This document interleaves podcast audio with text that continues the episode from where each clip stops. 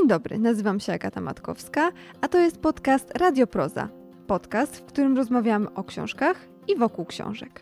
Dzisiaj zapraszamy do wysłuchania rozmowy z Olgą Drendą, która odwiedziła klub Proza w sobotę 2 grudnia.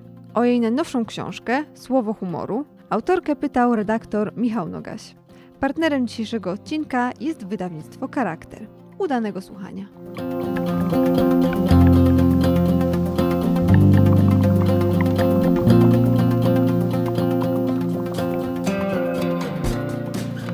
Jesteśmy w przekazie online, e, tym bardziej jesteśmy na żywo. E, witamy Państwa serdecznie z klubu Proza we Wrocławskim Domu Literatury. We Wrocławiu trwają targi dobrych książek, a w klubie Proza spotkania literackie. Zacznę od tego, że jestem z trzech e, powodów bardzo szczęśliwy. Po pierwsze, że udało się Państwu dotrzeć tutaj co nie jest łatwe dzisiaj we Wrocławiu. To jest informacja dla osób, które oglądają nas online.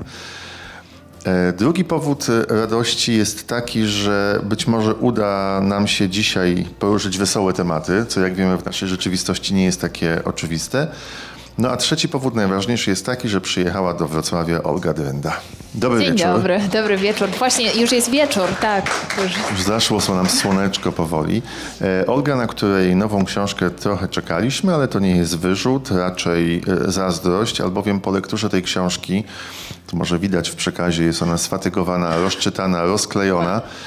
No, muszę powiedzieć, że mój poziom zazdrości em, względem eseistek i eseistów, którzy potrafią w jednym zdaniu zawrzeć trzy wiadomości wynikające z ogromnej wiedzy, to jest jednak naprawdę no taki stan, który nie wiem, czy jest e, korzystny, że się komuś, ale pozytywnie zazdrości, to chyba można, prawda? Bardzo dziękuję. To jest, to jest bardzo miłe. E, To może teraz, e, żeby Cię trochę pocieszyć, to powiem, że to ma swoje koszty, bo jeżeli się tak kondensuje zdania, to znaczy, że książka jest krótka i że trzeba strasznie stękać, żeby jednak ona na przykład zmieściła się w ramach określonych wstępnie w umowie.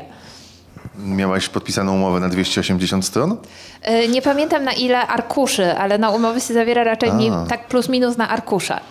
Rozumiem. To te, tej wiedzy nie posiadałem. Nie podpisywałem nigdy takiej umowy szczęśliwie. E, Nie wisiał nade mną taki deadline. E, Zanim będziemy rozmawiali o słowie humoru, ale też w związku z Twoją książką, chciałem Cię zapytać o to, czy Ty śledzisz to, co się dzieje w polskim życiu politycznym w ostatnich tygodniach? E, Teraz to już nie bardzo, bo teraz jestem zajęta e, mówieniem o słowie humoru. Bo mówiąc o słowie humoru, za chwilę w ogóle wyjaśnimy to pojęcie. e, Jestem osobą bardzo z dużym zainteresowaniem obserwującą zjawisko, jakim stały się obrady Sejmu nowego. E, A najbardziej chyba tych wypowiedzi, które za stołu prezydialnego wygłasza nowy marszałek Sejmu, czyli Szymon Hołownia, który potrafi jednym czy dwoma zdaniami podsumować dyskusję, ale też w sposób taki powiedziałbym nie dość oczywisty, gdy chodzi o polski parlament, skwitować pewnego rodzaju zachowania, jak na przykład w kończącym się tygodniu zwrócić się do jednego z posłów Prawa i Sprawiedliwości, że rozumie, że on występuje tu w charakterze billboardu. I chodzi mi o to, że y, te obrady spotykają się z ogromnym zainteresowaniem. Tam jest kilkaset tysięcy osób subskrybujących kanał Sejmu. I mam wrażenie, że doszliśmy do takiej sytuacji, w której ludzie bardzo potrzebowali też jakiegoś puszczania oka i y, poczucia humoru w polskiej polityce. Myślisz tak? Myślę, że y, chciałabym przypomnieć, że synonim Sejmu cyrk na wiejskiej wydaje mi się, że sięga znacznie, znacznie wielu kadencji y, sejmowych wcześniej y, niż y, aktualna, y, więc myślę, że jednak troszeczkę ten kształt namiotu cyrkowego w, się podpowiada poniekąd y, sam z siebie. Ale y, myślę, że może faktycznie tak być, to znaczy y, ten element komiczny, od kiedy ja żyję, jakby towarzyszy polityce i od kiedy pamiętam y, śledzenie jakichkolwiek, nie wiem, komentarzy politycznych, więc wydaje mi się, że ten element komiczny zawsze był obecny, ale on czasami był może trochę bardziej ponury, czasem trochę bardziej wisielczy, żenujący, tak, tak, tak, że może był bardziej ironiczny, natomiast ja myślę, myślę, że teraz nie tylko w Polsce, ale też na całym świecie e, żyjemy w takiej epoce, w której e, politycy zorientowali się, że bez rozrywki, bez show nie będzie posłuchu. I robią to na różny sposób. Oczywiście jakby y, może, może być to y, taka, y, powiedziałabym, y, rozrywka budząca konsternację, jak w Argentynie obecnie na przykład, mhm. gdzie, gdzie też mamy showmana u steru, y, ale też y, może być to, tak jak w Polsce, coś znacznie bardziej lightowego. To jest w ogóle, już właściwie weszliśmy w świat twojej książki, bo jedna z twoich opowieści jest właśnie o tym, kiedy piszesz o tym, jak showman i człowiek e, z branży rozrywki, czyli Donald Trump, postanowił złamać wszelkie zasady panujące w świecie polityki i stał się e, człowiekiem najpierw kandydatem, potem prezydentem, który najdziwniejsze wpisy umieszczał na e, Xie, dawniej Twitterze i ludzie się z tego śmiali, a on zawsze był krok przed nimi tak. i po prostu wyprzedzał reakcję świata na jego kowefefe i tak dalej, prawda? Mhm. A z drugiej strony pokazuje, że w Polsce też mamy takich ludzi, którzy są trochę memogenni, trochę śmieszni, żenujący, a trochę też zastanawiający, jak na przykład Krystyna Pawłowicz? No myślę, że jest to strategia, która na pewno do pewnego stopnia działa. To znaczy myślę, że zasadza się to na takim mechanizmie, że jeżeli ktoś wie, że prawdopodobnie będą się z niego śmiać, to on e, podnosi poziom klaunady do jakiegoś niewyobrażalnego poziomu, tak żeby żaden inny śmieszek nie był w stanie go dogonić i żeby satyryk był cieniem tego e, błazna u władzy. I myślę, że jest to strategia, która do pewnego stopnia działa. Na pewno do pewnego momentu, dlatego że też jakby w, w pewnym momencie y, opozycja do tego polityka e, jest w stanie przejrzeć tę strategię, czy też e, w, nie wiem, jakieś rozczarowania zaczynają iść w parze i, i taka strategia dezorientacji i, i siania zamętu, e, myślę, że faktycznie ona, ona może budzić też pewnego rodzaju podziw. Na przykład, no nie wiem, te kaskady emoji u Krystyny Pawłowicz. Wydaje mi się, że każdy, kto próbuje w jakiś sposób ją skrytykować za to, jaka ona jest, myślę, że tylko po prostu jakby y, buduje ten jej poziom mocy, jak w grze, że, się dokłada jej po prostu te kolejne tam monety czy grzybki. Y, I y, myślę, że to są też takie osoby, jakby w których przypadku krytyka czy satyra do pewnego momentu działa na korzyść że one mają tą kartę pułapkę, że są w stanie cudzy ruch obrócić na swoją korzyść. No tak, ja przyznam szczerze, tych emoji nie rozumiem, tam tych e, rakiet tenisowych, bałwanków. Ja nie wiem, czy Krystyna Pawłowicz je rozumie, ale na pewno się nimi posługuje w sposób, no powiedziałabym, bardzo yy, beztroski i wirtuozerski. No właśnie, bo się bałem, że powiesz, że świadomy i to by mnie jednak przeraziło, bo wydaje mi się, że może akurat to niekoniecznie. No dobra, ale od początku, gdybyśmy mogli zacząć, e, Olgo, bo e, od wyrobów minęło trochę czasu. Wyroby to jest, przypomnę, poprzednia książka Olgi, za którą dostała Nagrodę Literacką Gdynia w kategorii esej, wcześniej była duchologia. No i udało ci się y, zająć takie miejsce na mapie polskich eseistek i eseistów, że dzięki twojemu rozeznaniu w terenie i w historii, ale też jednak no, byciu bliżej tych młodszych pokoleń, penetrujesz te, te, te, tereny i obszary, które dla osób, które są antropologami czy etnografami starszego pokolenia mogą być już nierozpoznawalne, trudne w zrozumieniu. Poczucie humoru wydaje się być czymś, co powinno łączyć wszystkie pokolenia, a też na tym polu doszło do drastycznych zmian, prawda? Mhm. E, no i cały czas e, się zmieniają i myślę, że jakby takiej spójnej, e, jednolitej wykładni humoru czy teorii humoru nie udało się nikomu opracować. Mnie również, ja też nawet nie miałam takiego zamiaru.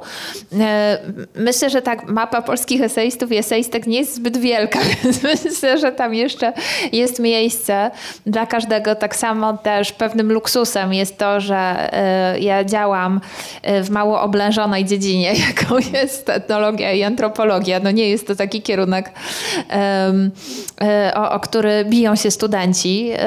Przynajmniej tak było za moich czasów. Może teraz to się, może teraz to się zmieniło, bo też i myślę, że to jest znamienne, że za moich czasów właśnie to był kierunek, który budził nerwowy śmieszek osób, które o tym słyszały, dlatego że po prostu tak w, zajmujemy się zawodowo badaniem figurek z chleba na przykład. Uważam, że one są bardzo fajne. Jakby ja bardzo, bardzo lubiłam kurs e, z kultury ludowej polskiej i lubię też figurki z chleba i, i nie pozwalam ich obrażać.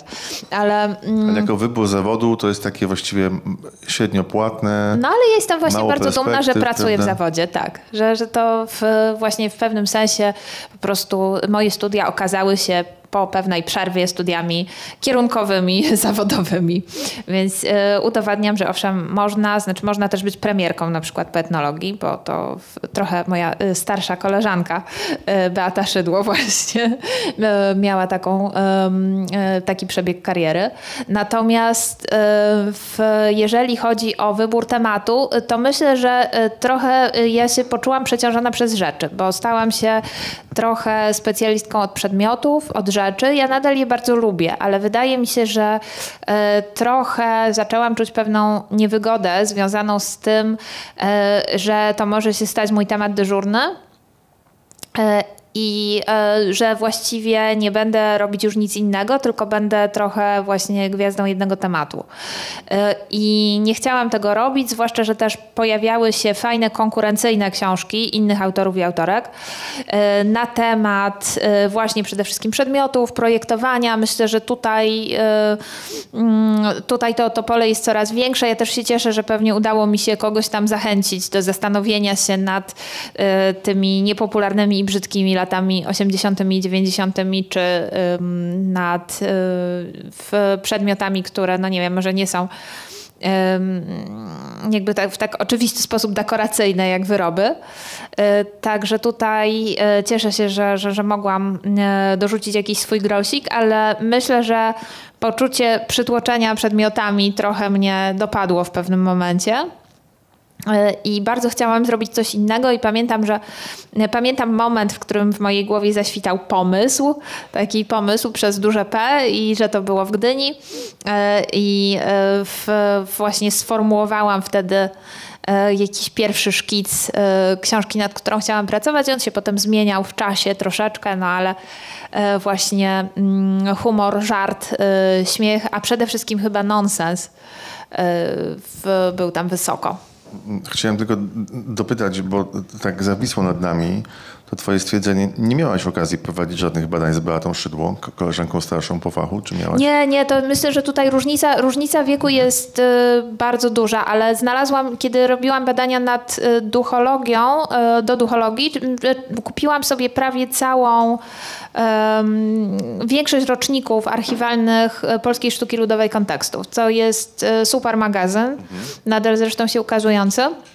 I tam znalazłam na przykład e, właśnie artykuł późniejszej premierki e, poświęcony objawieniom w Oławie, czyli tutaj temat wrocławski. Czyli to jest ten sam temat, który potem Łukasz Orbitowski Tak, w książce dokładnie, swojej dokładnie opisał. tak. Mhm. I zdaje się, że nawet chyba wysłałam e, ten artykuł Łukaszowi, ponieważ on wtedy pracował nad kultem.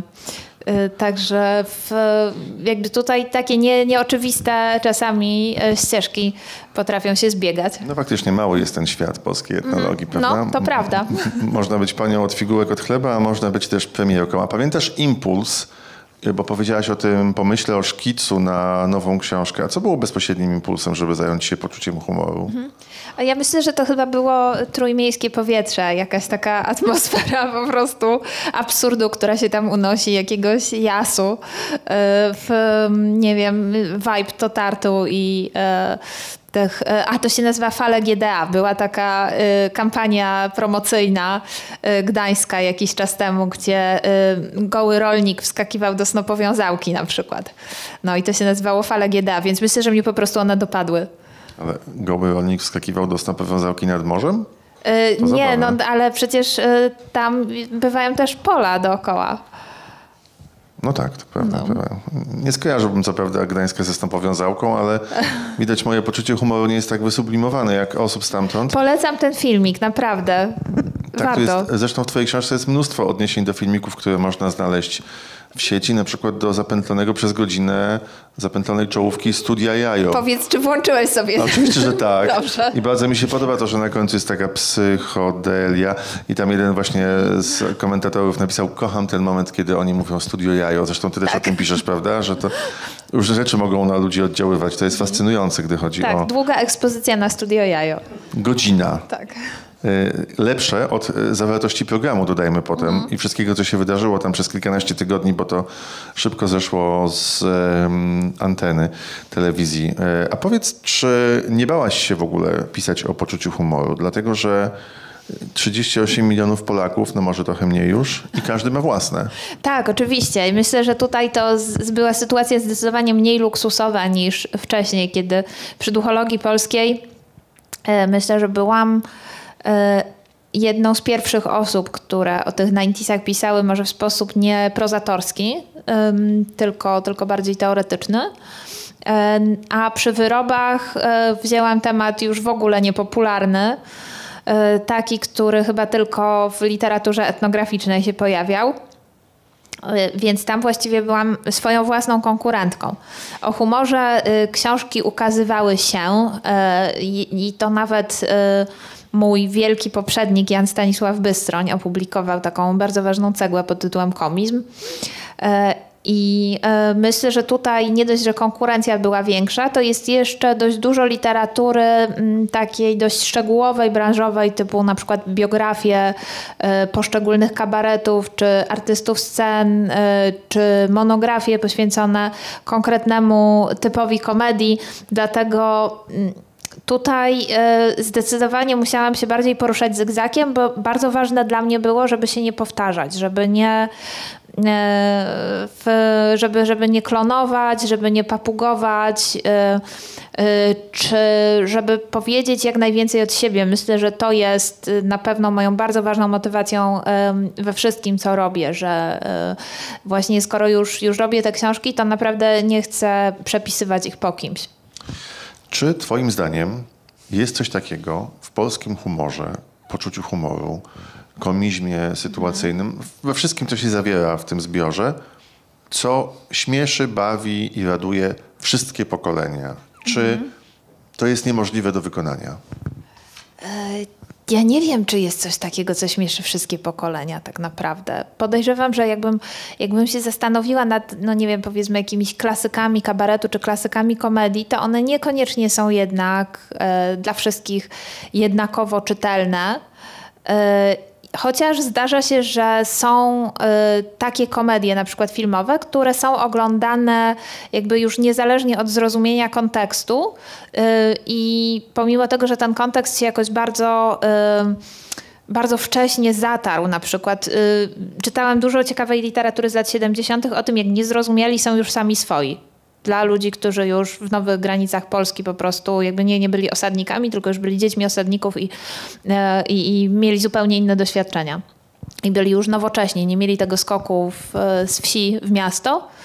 E, Więc e, ta, ta literatura też była dla mnie bardzo pouczająca, że e, jakby w pewnym momencie jakoś siłą powtarzania i ten ciężar autorytetu komicznego jakoś rośnie, że po prostu w pewnym momencie już nie tylko śmiejemy się z misia, ale śmiejemy się ze śmiechu z misia na przykład.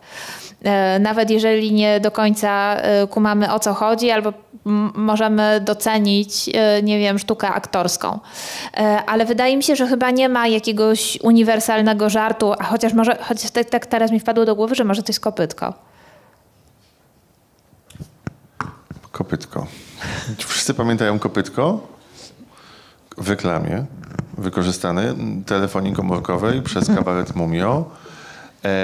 I Olga nie bez powodu mówi o tym, że śmieszyć to może różne pokolenia, ponieważ przywołujesz anegdotę, e, jak to pan Jeremi Przybora, czyli ojciec kota Przybory, jednego z dwóch szefów e, jednej z największych agencji reklamowych w Polsce, zadzwonił do syna, który miał dużo wspólnego e, z tą reklamą i powiedział, że zobaczyłem ostatnio w telewizji coś śmiesznego. I to właśnie było zupełnie abstrakcyjne kopytko, Tak. czyli może abstrakcyjny humor wszystkich bawi. No, myślę, że myślę, że raczej tak, bo on jest najbardziej uniwersalny. To znaczy, jakby no, w, jeżeli wyabstrahujemy wszystko, to po prostu jakby no nie, nie będzie nas śmieszyć coś, co ma związek z jakimś naszym punktem odniesienia życiowym. Myślę, że, y, że, że właśnie jeśli już coś, to, to te najbardziej y, abstrakcyjne żarty.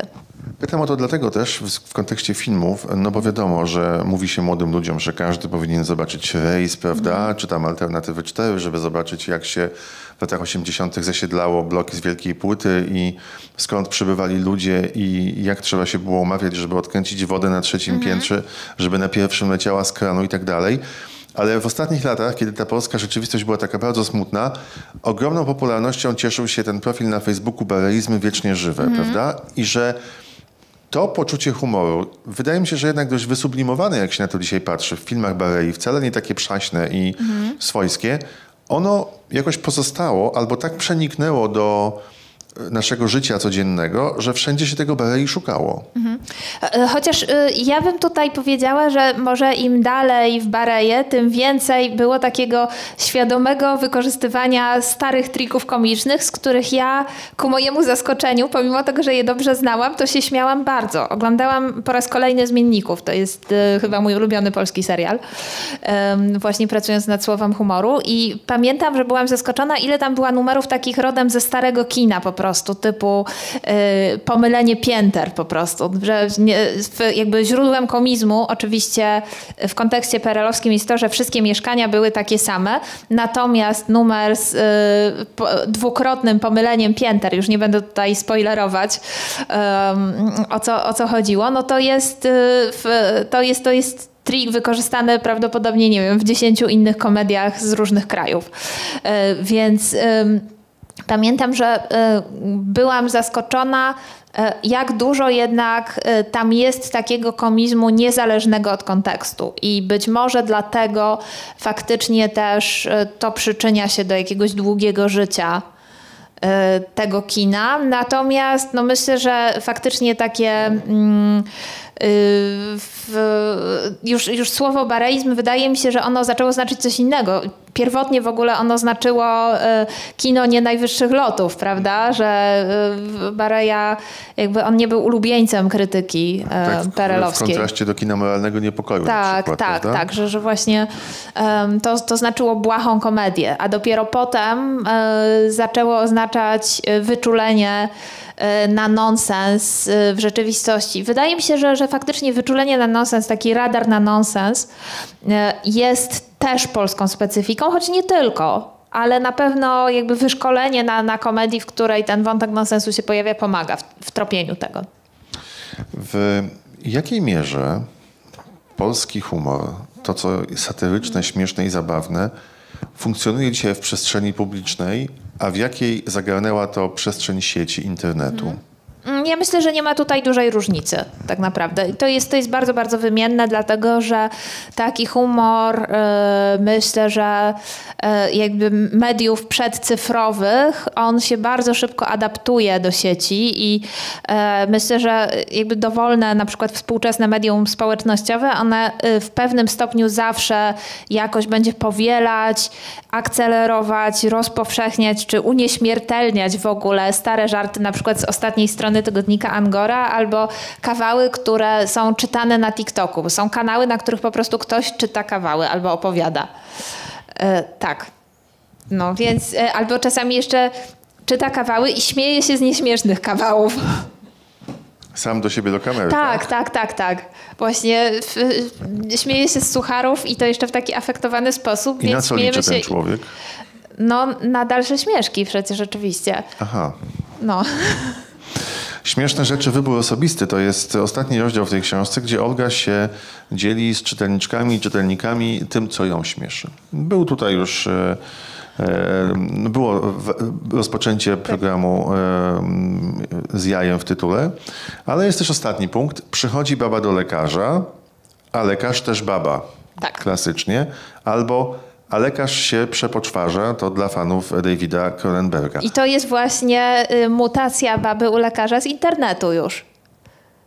możesz wyjaśnić? Także y, to jest, y, y, to jest wersja tego samego żartu, który mm, nie trafił do mnie nigdy ani w obiegu mówionym, ani w obiegu drukowanym, tylko widziałam go w postaci mema po prostu, gdzie już właśnie był jakiś taki Cronenbergowski mutant, jakiś człowiek głowonóg, no i właśnie to E, to, to była e, ta przepoczwarzona postać lekarza. I dlatego o to pytam, e, odnosząc się też do Twoich opowieści o kanale na TikToku, gdzie ktoś opowiada żarty i sam się z nich śmieje i doskonale się bawi i nie są potrzebni widzowie, że jednym z chyba naj, najciekawszych zjawisk związanych z poczuciem humoru i w ogóle z tym, co nas bawi, śmieszy, są memy.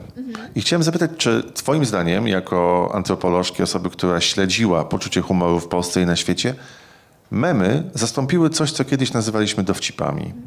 E, myślę, że nie do końca. Niektóre z nich są nawet bardzo podobne. E, bywa, że jako memy mniej więcej są rozpowszechniane takie rysunki satyryczne e, znane z prasy. Mem ma troszeczkę więcej warstw, to znaczy uważam, że mem jest bardziej skondensowany, że potrafi w taki symboliczny, multimedialny sposób może ująć trochę bardziej zróżnicowane treści, że nie chodzi tam tylko o puentę, ale czasami o y, jakiś trafny skrót bywa, zdarza się, że na przykład jakieś. W, ja uważam, że w przestrzeni memicznej pojawiło się bardzo dużo takich y, ciekawych definicji jakby stanów psychologicznych czy stanów ducha, które wymagałyby może jakiegoś szerokiego opisu czy stworzenia postaci literackiej. Natomiast udało się stworzyć ich takie skondensowane wersje, nie wiem, powiedzmy jak smutny piesek Chims i y, Chad pieseł właśnie, z którym on nieudolnie konkuruje. Czy wszyscy wiedzą o co chodzi? Tak, no, no proszę, to... nie trzeba kontekstu wyjaśniać, wspaniale. Mhm. Tak, czy y, polski dumer, który wraca pociągiem z niesatysfakcjonującego kierunku na studiach, to y, w, jakby są, są postacie, które... O, Jeszcze widzę, raz, polski też, dumer, który wraca pociągiem z niesatysfakcjonującego kierunku na studiach. Tak, i słucha y, wielokrotnie spowolnionego utworu Myslowic Długość Dźwięku Samotności. To jest taki filmik y, na YouTubie. I to jest tak jak dowcip kiedyś, można tak to To znaczy, to jest, ale to jest smutny dowcip, bo to jest jakby mem nie musi być śmieszny.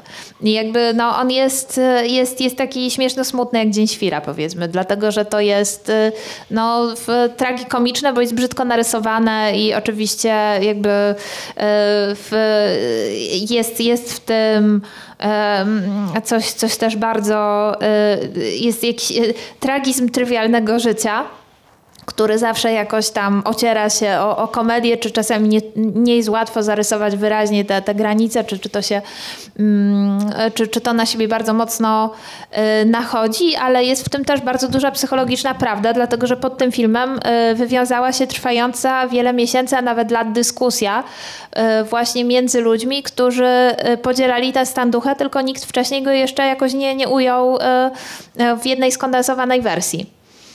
Czyli to jest to słynne stwierdzenie, dobrze, że ktoś to w końcu napisał. Albo A dobrze, tym razem, tym razem zmemił, tak, tak, tak, właśnie było. Tak, dobrze, że ktoś to zmemił. A powiedz, e, czy ty prowadzisz statystyki, ile memów dziennie oglądasz?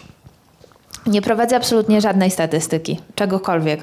Naprawdę. Ale jesteś uzależniony od memów, czy nie? E, ja myślę, że y, to, to jest, jest naturalna treść, tak, hmm. którą, którą przyswajam, więc myślę, że mm, nie jest to coś, od czego e, nie wiem, jestem bardziej uzależniona niż od słowa y, pisanego, natomiast zdecydowanie tak, no mamy, mamy lubię na pewno. Ale mhm. pytam o to dlatego, bo jesteś badaczką, mhm, nie tak. tylko eseistką i tak dalej. I chodzi mi o to, że y, kiedy rozmawiamy teraz o tych y, filmikach czy o tych piesełach i Państwo wszyscy będący z nami kiwają głową, że rozumieją o co chodzi, to wydaje mi się, że paradoksalnie mem może być trudniejszym rodzajem przekazania gdzieś dalej humoru mhm. niż prosty dowcip, ponieważ wymaga znajomości różnych kontekstów. Bywa, że tak jest i są też takie memy, y, które są dla mnie troszeczkę niepojęte i nie chodzi tutaj o, nie wiem, powiedzmy znajomość na przykład dogłębną środowiska grzybiarzy albo, y, nie wiem, y, mechaników okrętowych, dlatego, że to są wszystko środowiska, które mają swoje żargony i mają również swój humor, że są właśnie wspólnotami śmiechu, które mają jakieś swoje swoje własne y, kody mm, i, i śmieszą ich rzeczy, które prawdopodobnie y, dla laika z zewnątrz, lajkonika są niezrozumiałe. E, czy, no nie wiem, na przykład y, jest cały korpus humoru wrocławskiego poświęconego tramwajom i szczurom, który dla kogoś nieobeznanego z Wrocławiem dobrze, myślę, że również może być nie do końca co czytelny. powiesz o szczurach, które jeżdżą tramwajami? Bo ja nie jestem z Wrocławia, więc nie wiem, czy szczury E, Mamy przegryzają tutaj, tory i się mamy, widzę y, na widowni y, znawcę memów wrocławskich, więc może, możemy zapytać.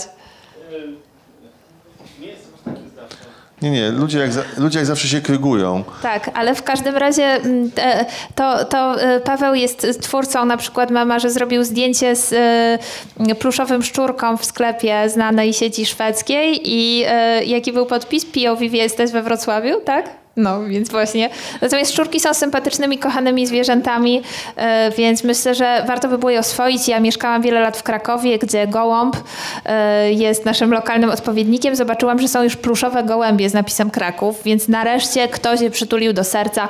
Bardzo się cieszę. No bo to jest też ta opowieść, że gołębie to latające szczury. No, Prawda? właśnie. Z, z, tej, z tej Tak, więc ja, ja z, uważam, że jednak są to może mm, e, tak zwierzęta, które kocha się trudną ale też e, warto jakoś je sobie oswoić. No, zawsze warto gołębie i szczura mieć w domu, przecież to jest dużo radości. One Chociaż są bardzo kochane, tylko się wplątują we włosy. Gołębie? Gołębie pewnie też, ale nie, tutaj nie, nie latające. To pamiętam, że kiedyś e, sz- szczurek mi właśnie się zaplątał tutaj i nie mógł wyjść. Dobrze, proszę Państwa, ponieważ został temat wywołany, to chciałbym, byśmy teraz, ponieważ nasze spotkanie służy nie tylko... Potem można się uczesać w mysie ogonki. Wspaniale. Albo bobki. Chciałem tylko powiedzieć, że e, oczywiście można kupić książkę Olgi dzisiaj tutaj e, w prozie i wziąć autograf po spotkaniu, e, ale ponieważ jesteśmy we Wrocławiu, to warto wspomnieć, bo tak jak te szczurki albo gołębie sobie przeskakujemy z tematu na temat, pokazując też pole zainteresowań, obszar zainteresowań tego, co opisuje Olga, byśmy zatrzymali się na chwilę w pięknej stolicy Dolnego Śląska. Powiedz, jakie wątki wrocławskie znalazły się w książce, bo jest to jedno z najczęściej pojawiających się tu miast. Tak, jest na pewno pomarańczowa alternatywa. Jest, e, jest, jest dość duży e, dział na ten temat, choć przyznaję, że nie pamiętam, co jeszcze. A nie, jeszcze są kiepscy, oczywiście, tak. Em, I. E, co jest jeszcze wrocławskiego? Jeszcze coś trzeciego, mi teraz wypadło z głowy. Właśnie zaraz sobie przypomnę, ale wróćmy, do, coś jeszcze, tak. wróćmy do pomarańczowej alternatywy. Jak ty dzisiaj patrzysz na to zjawisko? No, w, to jest e, jeden z moich ulubionych wątków w ogóle, o którym pewnie powinnam była może więcej napisać e, w duchologii, gdyby nie fakt, że nad monografią pracował wtedy Jan Przyłuski, więc e, no, już jakby mm, nie, nie chciałam powodować jakiejś kolizji.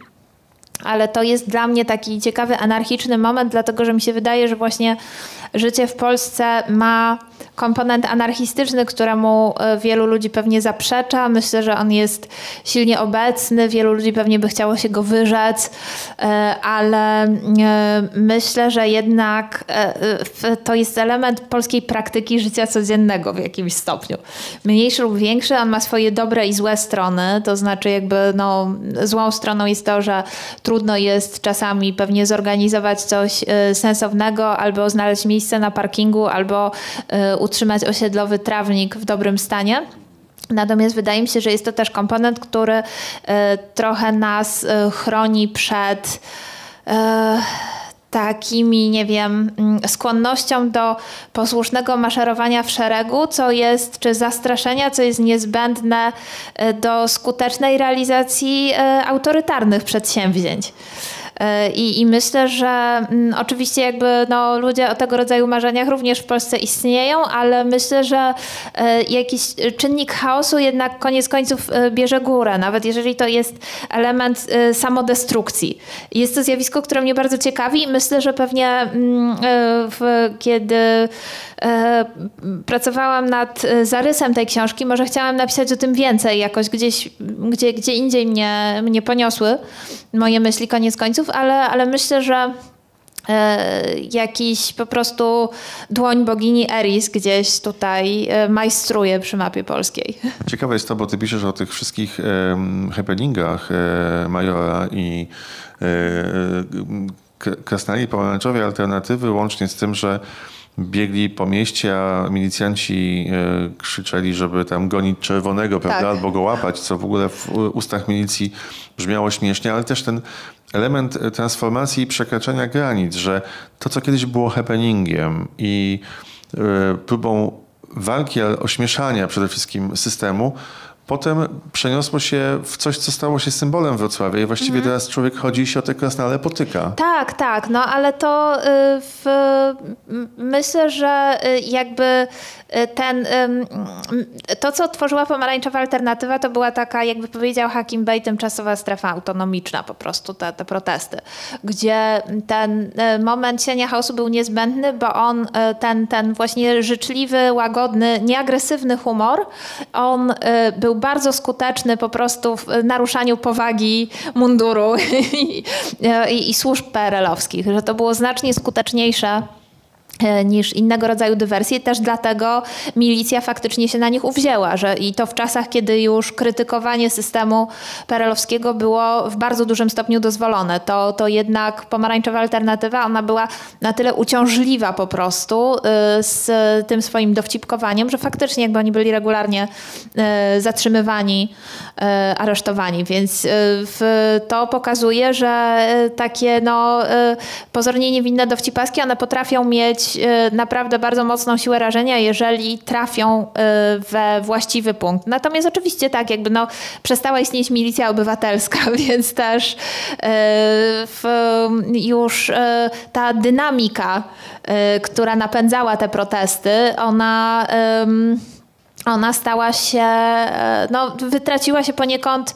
naturalnie, chociaż też protesty pomarańczowej alternatywy miały swoją ciekawą kontynuację. To było widać na wystawie w Łodzi, gdzie e, na przykład e, w to, e, późniejsi muzycy Big na przykład mieli taki happening bicie piany przy okrągłym stole, gdzie jakby nie dowierzali w dobre intencje. E, polityków obiecujących e, nową Polskę i faktycznie bili pianę jakby z jajek, więc e, w, te, te happeningi miały swoją twórczą kontynuację dalej, tyle tylko, że no one już były bardziej upolitycznione. Chciałem zapytać, ponieważ rozmawiamy o pracy, która no, jest efektem badań naukowych, prowadzenia researchu, kwerendy i tak dalej. Czy takie słowa jak śmieszki i dowcipaski już zostały przez ciebie wprowadzone do języka naukowego, czy jeszcze nie? E, używam ich na tyle często, że mam nadzieję, że trzeba będzie koniec końców je jakby do tego korpusu włączyć.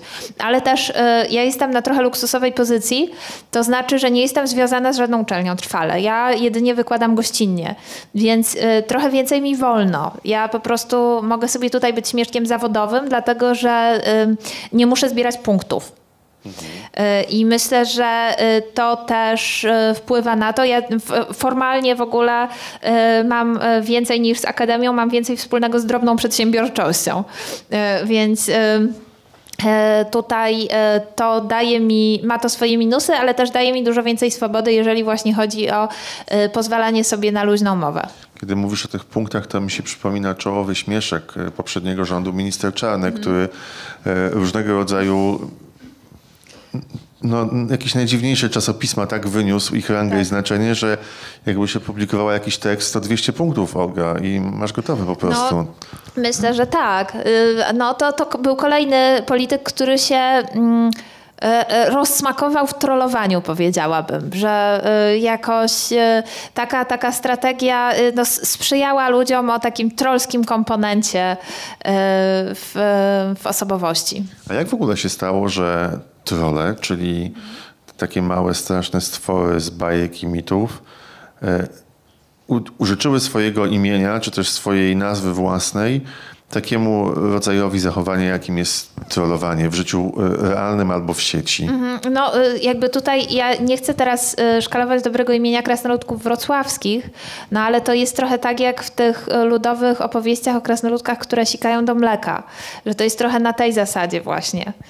E, że po prostu e, wykonują drobne, złośliwe gesty, które utrudniają innym życie. Natomiast no, jakby trolling jest strategią, która ma e, znacznie mm, znacznie głębsze korzenie i to nie tylko jakieś mityczno-tricksterskie, bo niektórzy po prostu uważają krytycy, że trolling jest rodzajem tricksterstwa.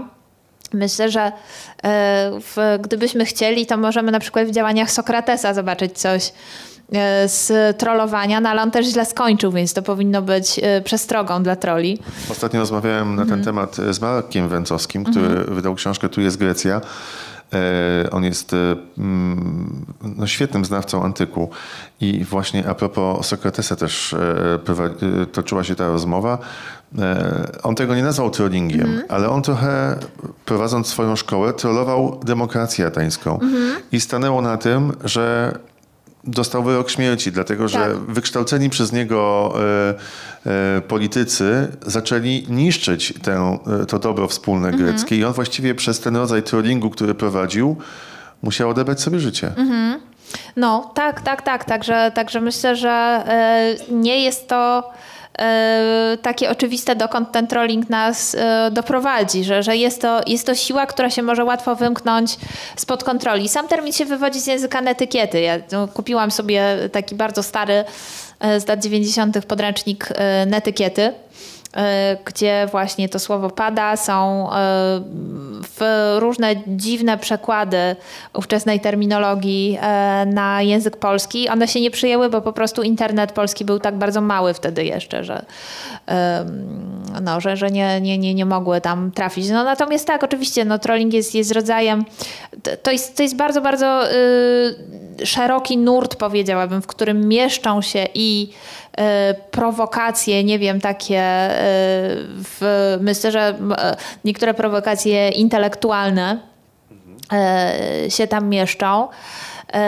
No ale ja też, ja też nie jestem największą fanką prowokacji, tutaj muszę powiedzieć, że, że, że ja uważam, że to jest strategia, która ma E, dość e, krótkie nogi, no a po prostu również tak zwana upierdliwość się też mieści w definicji tego zjawiska. Za chwilę wrócimy, jeżeli pozwolić, do trollingu i państwo, ale bym chciał jeszcze e, o Wrocławiu. A Świat według kiepskich, mhm. czyli serial, którego akcja rozgrywała się w jednej z wrocławskich kamienic, co dał polskiemu poczuciu humoru, albo mhm. co wniósł do naszego mhm. humoru? Ja myślę, że on skondensował bardzo wiele wątków polskiego poczucia humoru, które już wcześniej istniały bo jest tam i dużo nonsensu, ale jest też dużo humoru językowego, który tak naprawdę jest y, przetworzeniem powiedzonek z lat 70., które no po prostu um, z pokolenia moich rodziców, czyli wszystkie te w Mordejerza i tak dalej. To, to bardzo wiele tych y, haseł, y, nawet nie wiem, pochodzi z takich antologii napisów na murach, jest tam trochę punkowego humoru. Mm. Także myślę, że y, w, ja tutaj pozwolę sobie na małą powtórkę z rozrywki, bo w antologii o kiepskich nikt nikomu nie tłumaczy, która ukazała się jakiś czas temu, jest też mój rozdziałek, y, w którym jakby próbuję udowodnić, że kiepscy to jest ogniwo, które łączy dwa światy polskiego humoru, które pozornie się wykluczają, ale tylko pozornie. E, czyli takiego kabaretu telewizyjno, trochę sceniczno biesiadnego, czyli takiego, który nie wiem w, reprezentowali e, Tadeusz Drozda w Śmiechu Warte czy kabaret disco polowy z Antosiem Szprychą, ale też drugą nogą tego humorku jest taki humor, który wywodzi się z kontrkultury, z panka, nie wiem, z Lalamido powiedzmy, z totartowego humorku właśnie z wybryków, z kiby i konia. E, no i właśnie e, to, co łączy te dwa światy, to jest to, że e, po prostu jedne i drugie programy były emitowane w telewizji i sięgały do bardzo szerokiej publiczności. I myślę, że kiepscy, ponieważ oni jakoś trafili w środek pomiędzy tymi dwoma światami i wzięli trochę z jednego i trochę z drugiego I do tego jeszcze właśnie dodali trochę takiego y, humorku, y, właśnie typu ulice mówią, humor z zeszytów szkolnych, y, najlepsze powiedzonka, trochę tak jak były rubryki najlepsze powiedzonka w dobrym humorze Szczepana Sadurskiego, no to w, w, myślę, że, że właśnie dlatego to jest taki no, bardzo mocny destylat z polskiego humoru, dlatego że czerpie z tak wielu źródeł. Pamiętam, nie wiem czy Państwo pamiętają i Ty, kiedy się ten serial zaczynał, to było w pewnej części społeczeństwa takie wielkie oburzenie, wielki obóz, że jak taki wybitny aktor jak Andrzej Grabowski może wcielać się w rolę takiego prostaka, chama i, łajd i łajdaka. Ja gdzieś słyszałam historię o tym, że on podobno dostał tę rolę y, dlatego, że y, nie wyciskał torebki od herbaty tak jak się to robi w Krakowie. W Krakowie trzeba owinąć o łyżeczkę i tak ścisnąć, tylko po prostu wziął do ręki i tak wycisnął do, do herbaty. Tak, i właśnie to okazało tak się takim przekonującym robi, gestem. Nie, po prostu jakby y, tak jak prawdopodobnie zrobiłby to Ferdek bez ceregieli. Czyli był przekonywający w zaparzaniu herbaty po prostu. Tak, tak. tak. No dobrze, to teraz e, zanim trolling, bo trzymam to z tyłu głowy, że musimy o tym chwilę porozmawiać i w ogóle o zachowaniu w sieci i o tak zwanej netykiecie właśnie, czyli o porządkach, to bym chciał cię zapytać, co wynika z twoich badań e, nad polskim poczuciem humoru co moglibyśmy nazwać jego wyjątkowością albo odrębnością? Mhm. E, myślę, że kiedy ja piszę książki, bardzo często mam takie ambicje, że tak, tak, udowodnię, że jest coś specjalnie polskiego, prawda? Że jest coś szczególnie polskiego, na przykład łabędzie z opon, a potem się okazuje, że łabędzie jest z Australii i yy, okazuje się, że jakby za, zaczynając yy, od tematu polskiego, i że wydaje mi się, że będę się po prostu e, kręcić jakoś po polskim podwórku, no to potem okazuje się, że tak naprawdę mm, to mamy bardzo wiele globalnych odpowiedników e, i że no trochę tak jak e, musimy pamiętać, że humor jest rodzajem folkloru. I e, trochę tak jak w wyrobach, e, takie przedmioty, powiedzmy, folkloru wizualnego czy folkloru inżyniersko-projektowego, tak to nazwijmy, e, pokazują się niezależnie w różnych miejscach na świecie, to podobnie jest z humorem. I, i myślę, że w polskie poczucie humoru jest równie zróżnicowane. Ono zależy bardzo od miejsca i czasu co inne. Na pewno trochę się utwierdziłam w przekonaniu, że jest dość dużo takiej wisielczej autoironii i skłonności do dokopywania sobie samym e, w Polsce prawdopodobnie trochę bardziej niż, e, nie wiem, w wielu innych krajach. E, ale też nie jesteśmy tutaj jacyś super wyjątkowi. Ale piszesz dużo o tym, jak nas postrzegają za granicą, prawda? Hmm. Polish jokes. Ale czy... Polish jokes to były też Finnish jokes i Norwegian jokes. No właśnie, chcę tylko powiedzieć, że jakby nie byliśmy wyjątkowi, ale właściwie zawsze na ostatnim miejscu. Tak, tak, no bo tutaj właśnie ja czytałam bardzo dużo ciekawej literatury amerykańskich antropologów i folklorystów dotyczących tych niesławnych Polish jokes, których no jakby nie, niektóre, niektóre to są odpowiedniki kawałów o Jasiu, no a inne już faktycznie mają taki naprawdę rasistowski wydźwięk. Taki naprawdę już agresywny e, ale chodzi o to, że one się wywodzą e, z takiego typu kawałów, które E, jakby to powiedział Kazimierz Żygulski, to był humor typowy dla pogranicza kulturowego. Czyli tam, gdzie spotykały się różnego rodzaju kultury i pojawiał się też śmieszek z sąsiada, który często był stereotypowy, ale nie agresywny. E, i e, często też opierał się na odbijaniu wzajemnie podobnych e, piłeczek. I akurat Polacy, jako przedstawiciele takiej późnej fali migracji, trafili do podobnego worka kawałów, co Norwegowie, Finowie, do pewnego stopnia Irlandczycy. I problem był taki, właśnie tutaj wielu akurat folklorystów się zgadza, że ponieważ polska kultura niestety nie wykształciła sobie takiej drugiej nogi, pozytywnej, y, że bardziej y, byliśmy w Stanach Zjednoczonych taką zamkniętą społecznością, która jakby wolała pielęgnować swoje zwyczaje raczej w swoim własnym obrębie niż je eksportować na przykład, nie wiem, do kina, do kultury popularnej, y, to taki alternatywny, pozytywny wizerunek się nie wykształcił, tak jak, no nie wiem, Irlandczycy są ciągle pijani, ale tańczą, prawda? Y, Włosi są kłótliwi i zależni od mamy, ale robią pyszne spaghetti. A przy okazji I... zabijają ludzi. ale to też bywa zabawną komedią, prawda? No, e, Zależy dla kogo. No, ale jakby temat mafii to jest potężny temat tak, komediowy. Ale widzisz, to o czym mówisz też mhm. z kolei świetnie koresponduje z tym, o czym pisała, a niedawno mówiła we Wrocławiu, kiedy się tu spotykaliśmy, Ewa Winnicka, która napisała książkę mhm. o Greenpointie. I to jest świetne rozpoznanie. Mhm. Polacy od samego początku, po przybyciu do Ameryki, traktowali e, bycie tam czasowo, mhm. że wrócą do ojczyzny, jak ona odzyska niepodległość. Tak skupieni wokół parafii, wokół księży, w ogóle nie asymilowali się ze społeczeństwem. Nie wchodzili do służb miejskich, nie wchodzili do rad y, mhm. gmin czy miejskich i tak dalej. Byli bardzo odrębni. Więc zawsze byli na marginesie. Najłatwiej się z nich żartowało, bo nie mieli się jak bronić. Tak, i właśnie dlatego po prostu te żarty, które jakby e, opowiadano dokładnie te same żarty o durnych Finach i Norwegach, bo po prostu Polacy trafili do kategorii durni. E, I jakby Skandynawowie byli w stanie jakoś tam opracować sobie alternatywę już asymilując się, a myślę, że akurat no, Polonia trochę przegapiła tutaj ten moment i dopiero teraz się to zmienia. Wydaje mi się, że po prostu ta jakaś pierogowo-babcina ofensywa teraz ruszyła. E, no i na całe szczęście, bo wydaje mi się, że, że taki pozytywny komponent też autoironiczny jest, e, jest potrzebny. A jak patrzysz na to, co się działo przez lata od momentu transformacji po naszym wejściu do Unii Europejskiej, gdy chodzi o te żarty z Polaków w Niemczech? Mhm. No, y, to jest bardzo ciekawa ewolucja, dlatego że tam faktycznie y, te, te żarty miały inny charakter i one faktycznie były rasistowskie. Tutaj w, w porównaniu z tymi amerykańskimi, które były po prostu no, jakby nie, niefortunne i raczej ich interpretacja y, własna Polaków była na niekorzyść, no to w przypadku tych niemieckich dowcipów telewizyjnych to one były agresywne. E, I e, myślę, że jakby bardzo mi się podobała ta reakcja e, na wybryki Haralda Schmidta, że po prostu gość, jeśli dobrze pamiętam, z, z ambasady Polski właśnie mówił, że ma dla niego prezent i że jest to samochód pozyskany z nielegalnie pozyskanych części. I w, myślę, że tutaj właśnie... Żeby nim pojechał do Polski. Tak, tak, tak. I że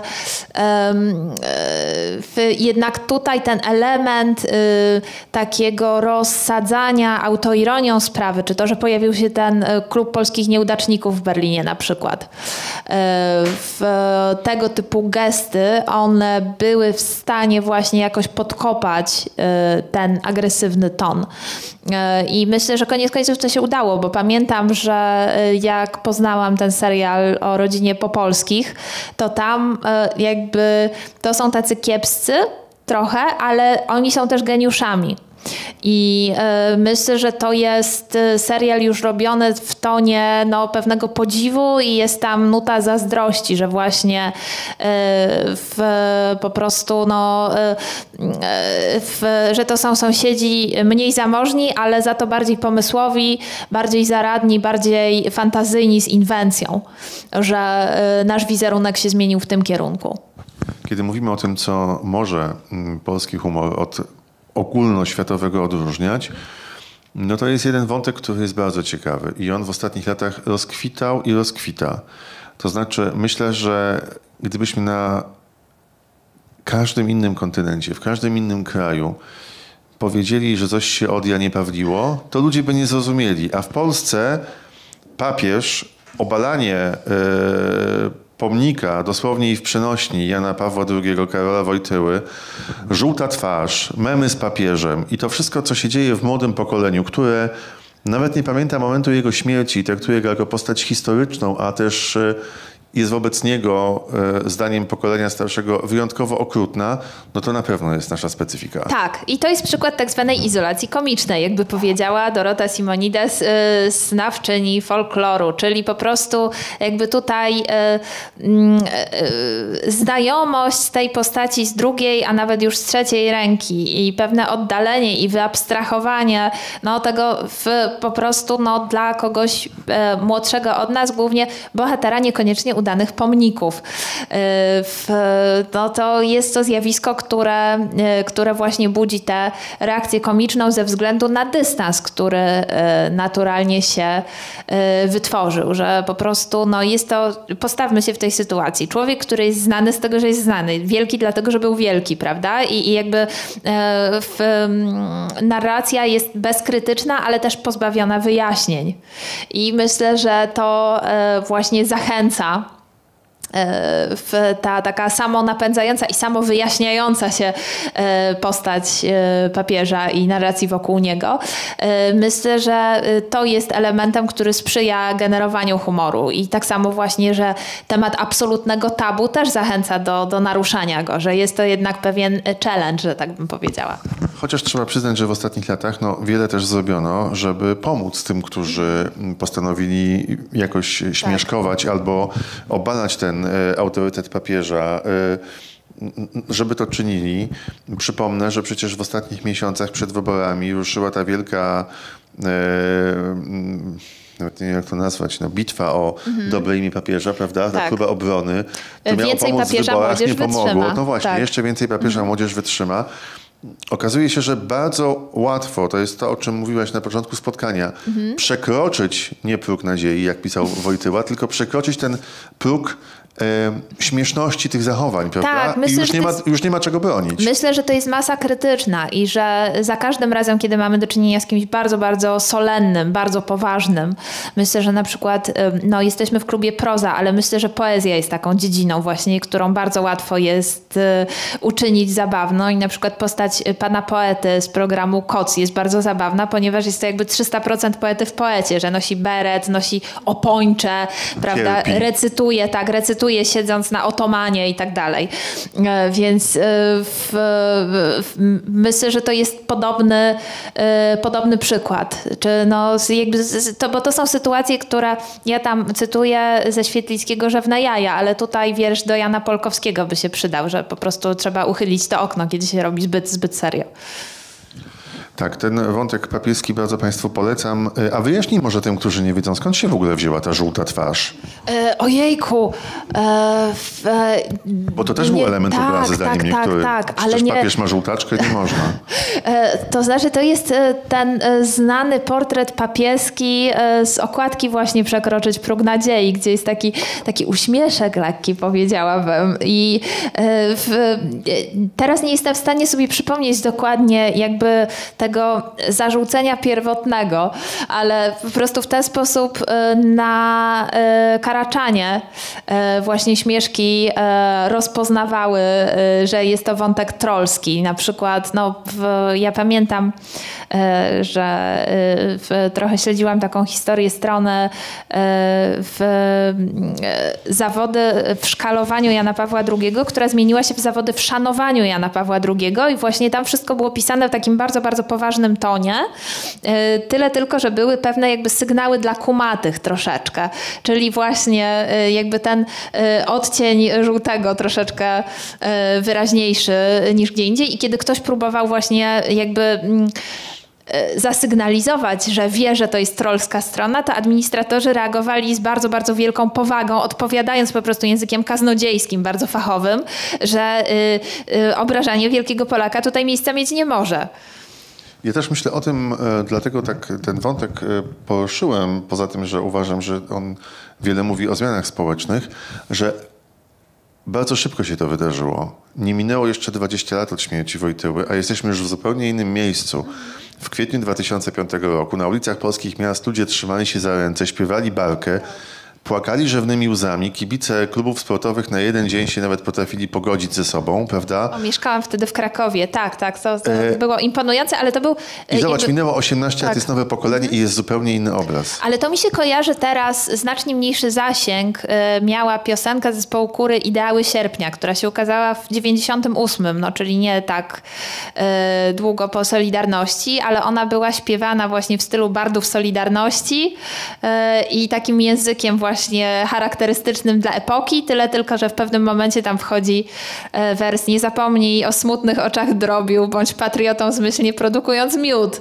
Więc e, troszeczkę e, właśnie to jakby przedawkowanie podniosłości i patosu kojarzy mi się właśnie z, mm, z, z ideałami sierpnia, że jest to, jest to coś, co w, w pewnym momencie osiąga jakiś punkt krytyczny. Przypomnę, że był taki moment y, przed śmiercią i po śmierci papieża, że on był na listach przebojów z utworami, które wykonywał, prawda? E, tak, płyta Abba Pater to jest taki, powiedziałabym, no, sakralny New Age, bo wtedy też zespół Gregorian był bardzo popularny. To nie byli prawdziwi mnisi w ogóle, a papież był prawdziwy.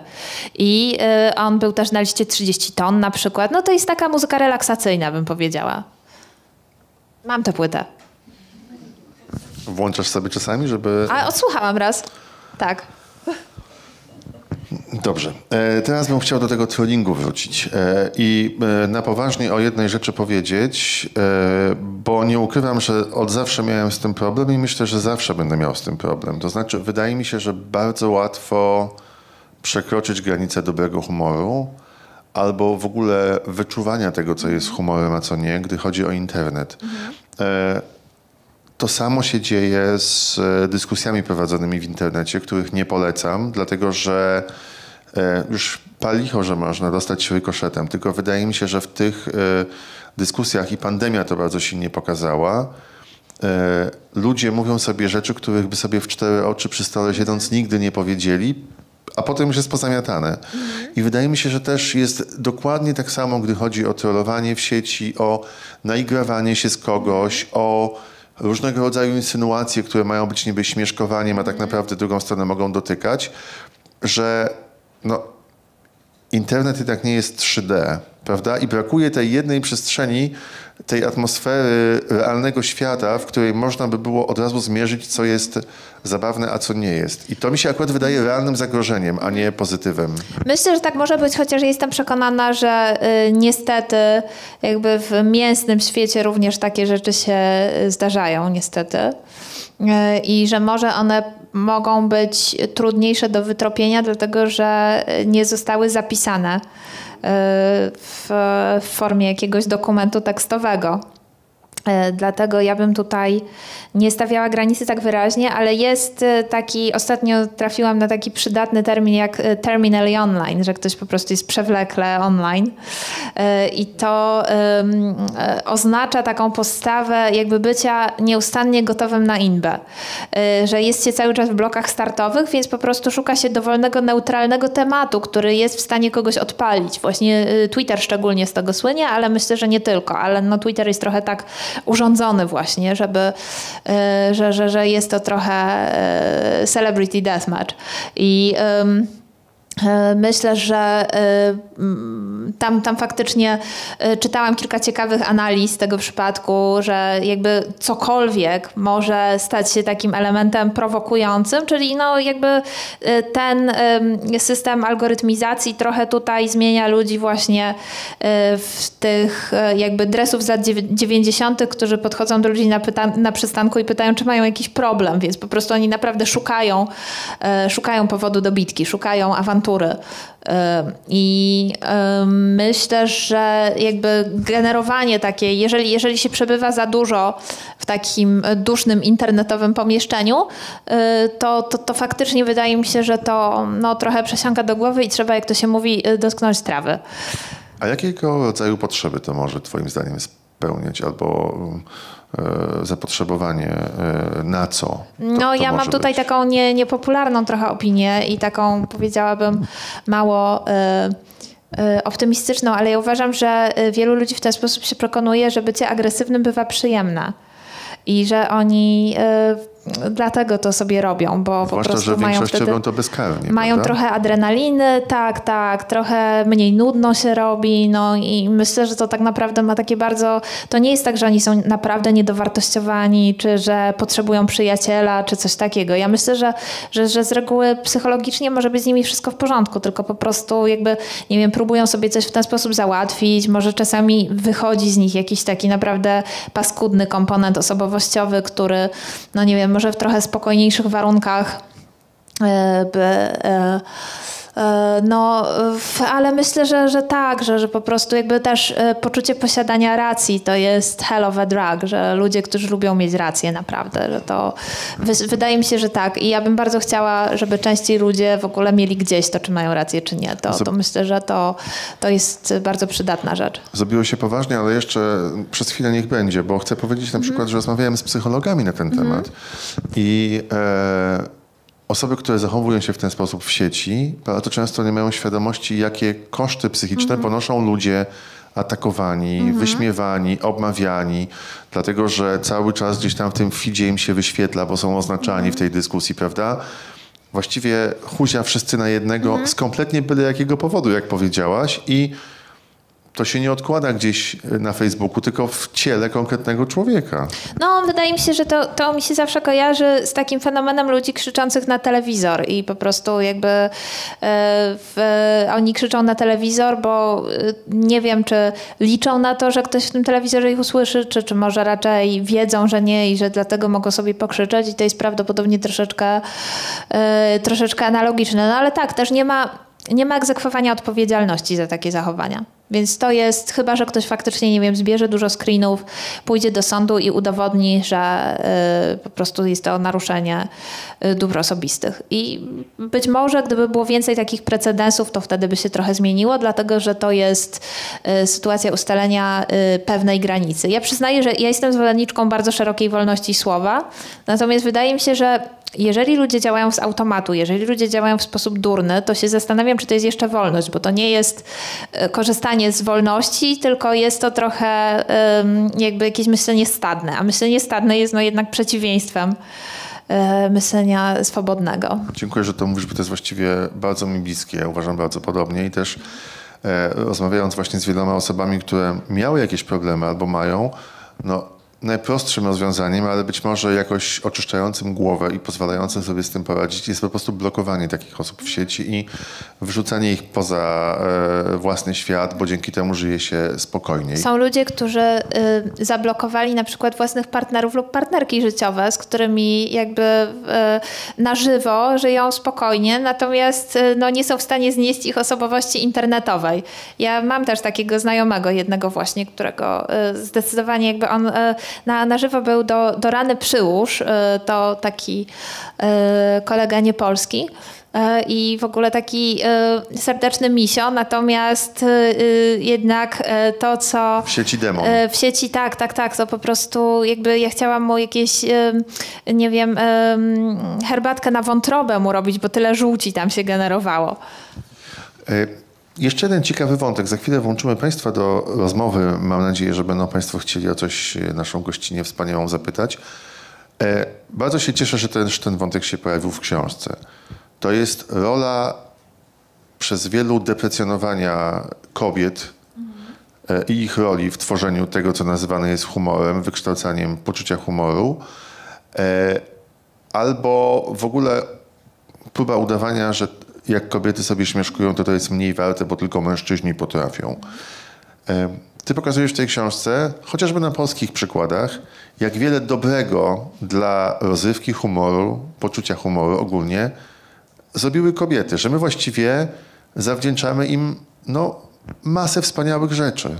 No, wydaje mi się, że to jest coś takiego, że do Polski to jest problem importowany że rzeczy, które w Polsce były oczywiste, czyli na przykład to, że kobiety mogą być dobrymi satyryczkami, ten problem, y, czy mogą, czy nie, y, czy no w, y, tak jak w, za chwilę dalszy ciąg programu, czy kobieta jest człowiekiem, to jest to problem, który został importowany do Polski ze Stanów Zjednoczonych. I jest to również problem, który zaimportował sobie wtórnie do głowy Christopher Hitchens, który na, opublikował ten słynny um, trollski, tekst o tym, że y, kobiety nie są zabawne, ponieważ y, kiedy, dopóki mieszkał w Anglii, to uważał zupełnie inaczej. I bardzo doceniał swoje koleżanki i uważał, że wielokrotnie y, właśnie mm, w przedstawicielki brytyjskiej sceny komediowej są znacznie lepsze od swoich kolegów. Tymczasem wystarczyło, że przeprowadził się do Stanów, gdzie jednak trzeba się widocznie bardzo trzymać swojej szufladki i trzeba się bardzo trzymać swojej e, dziedziny. żeby nagle coś mu się tam przestawiło w głowie. I pamiętam, że jak czytałam ten tekst, to pomyślałam, no stary, jakbyś, oczywiście jakbyś żył po pierwsze, a po drugie to jakbyś tylko przyjechał do Polski, to byś inaczej śpiewał, nie? bo tutaj po prostu jakby taka baza komedii w bardzo dużym stopniu została stworzona przez kobiety i nikt w ogóle nie zadawał tego pytania, czy kobiety mogą być zabawne, dlatego że po prostu no, to było jasne, że jeżeli coś jest podpisane Czubaszek, Lipińska, Osiecka i tak dalej, Grodzieńska, Chmielewska, no to tutaj tych nazwisk jest bardzo dużo i to nie był humor e, skierowany do publiczności damskiej, tylko to był po prostu humor. O to chodzi. Że kwestia tego, że e, w Hollywood wszystko musi być etykietowane i wszystko musi być e, ukierunkowane na konkretną widownię, żeby się sprzedało, po prostu, żeby jakby dywersyfikować rynek. No, więc myślę, że mm, no, starałam się udowodnić, że jest to problem, no, powiedziałabym, że sztuczny. No tak, z tych brytyjskich e, e, artystek to oczywiście Absolutely Fabulous, czy teraz o, Filomena tak. Kang, która robi niesamowitą karierę, jest fantastyczna. tak. E, więc bardzo Państwu polecamy. Natomiast jest jeszcze jeden bohater Twojej książki, no tak się składa, że mężczyzna, śmieszek, Jan Pietrzak. E, tak.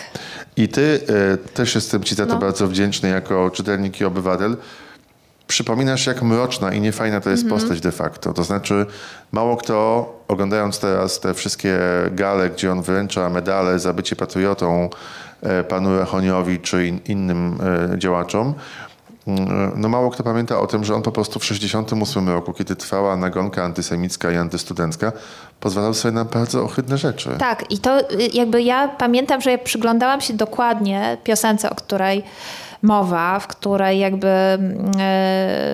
e, on no, e, nabija się z emigracji w bardzo taki e, no, agresywny, nieprzyjemny sposób. I uświadomiłam sobie, że to była piosenka prawdopodobnie przeznaczona pierwotnie do kabaretu wtedy jeszcze hybrydy.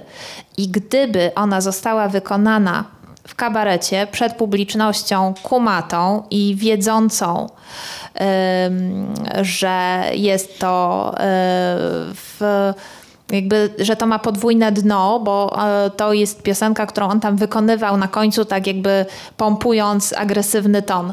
Że to byłaby parodia y, takich y, moczarowców właśnie, z, czy, czy takich naprawdę tempogłowych y, oficjeli epoki Gomułki. Natomiast on zdecydował się wykonać ją w telewizji i to kompletnie zmieniło wydźwięk tej piosenki po prostu jako piosenkę przemawiającą językiem władzy. I uświadomiłam sobie, że wystarczy zaprezentować ten sam utwór gdzie indziej, y, żeby on z krytycznego stał się pochwalny. Przeprosił kiedykolwiek? Coś na ten temat wiadomo? Y, nie, chociaż tłumaczył się z tego. Mówił właśnie, że to była piosenka, która właśnie miała być takim E, która miała być krytyką takiego chłopko-roztropkizmu e, Gomułkowskiego i ja byłam skłonna mu uwierzyć. Tyle tylko, że właśnie e, nie mówił nigdy, dlaczego on zdecydował się ją wykonać w gomułkowskiej telewizji, jednak dla gomułkowskiej publiczności. E, no właśnie, to dodam jeszcze, że w słowie humoru, aha, wyjaśnimy w ogóle tytuł, bo przecież nie wszyscy wiedzą, tak. dlatego że e, słowo honoru, poczucie humoru, a ty tutaj łączysz w tym tytule dwa e, słowa, nomen omen, które no, jak się tak spojrzy na pierwszy rzut oka, nie powinny do siebie pasować, mhm. ale to jest osobista historia. Tak, tak, jest to powiedzonko mojej babci która oczywiście jakby ze słowem honoru też na pewno miała wiele do czynienia, ponieważ e, była weteranką Armii Krajowej ale była też wielkim śmieszkiem. E, I kiedy chciała kogoś wrobić, wkręcić czy strollować, byśmy powiedzieli, to właśnie mówiła, że słowo humoru, no uwierz mi, słowo humoru. I w, to był tylko jeden z wielu przypadków właśnie, ponieważ babcia żartowała sobie właściwie cały czas, znała bardzo, bardzo dużo e, żartów z różnych rejestrów. E, pamiętała mnóstwo humoru przedwojennego e, i tuż powojennego, czyli wszystkich tych rzeczy, które spisywali potem duet Kroch i Magierowa w, w tym słowniku potocznej polszczyzny. Pamiętam, że niektóre kojarzyłam właśnie e, od e, babci, a tutaj bardzo istotną kwestią jest to, że moja babcia e, nie była w ogóle literatką, e, nie miała e, nawet średniego wykształcenia, tylko była w dużym stopniu samoukiem po prostu, dlatego że akurat e, ukończyła e, podstawówkę ówczesną, kiedy zaczęła się wojna i potem już nie, nie kontynuowała e, nauki, tylko już potem pracowała.